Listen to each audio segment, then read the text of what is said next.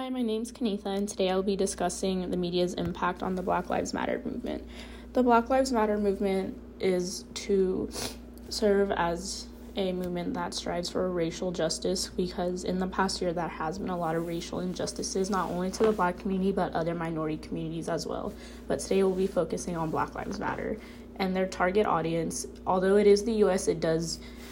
impact everyone on a global scale as well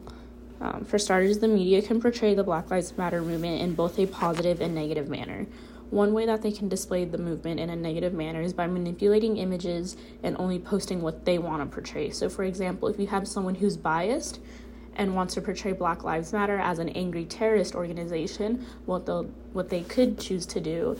is only take pictures when the situation escalates instead of showing that the say there's a peaceful protest going on for example but then it gets violent because cops decide to show up and act aggressively for no reason. They'll only show them fighting cops back rather than showing how it initially started which therefore manipulates the situation to appearing like oh it's just a bunch of angry minorities that don't want to do this and that when in reality they're manipulating the situation to fit them. In addition to this the media can manipulate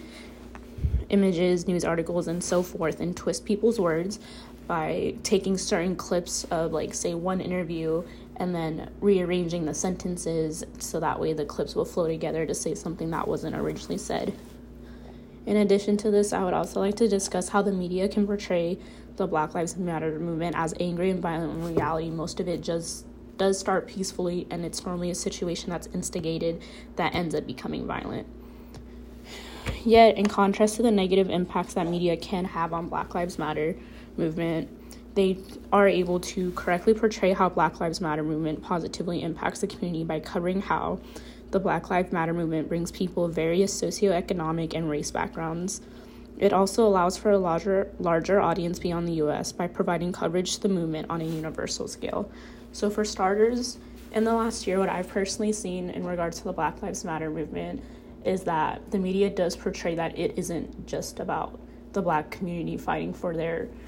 rights. It's also people of various socioeconomic backgrounds from different parts of the world, as well as parts, certain states that tend to vote red or that we stereotype as racist, such as certain states in the South. I personally feel that this is important to acknowledge because the media, although they can be manipulative and rude towards portraying certain things, and make it fit their stereotype, they are also able to provide positive coverage that also appeals to not just an audience in the US but also on a larger scale. In addition to this, media sorry, in addition to this, the media is also able to not only make it not negative or a positive view, but they're able to also stay neutral if the news reporter chooses to stay unbiased. The media is also able to provide coverage on petitions and whatnot in order to ensure that things get moved up correctly.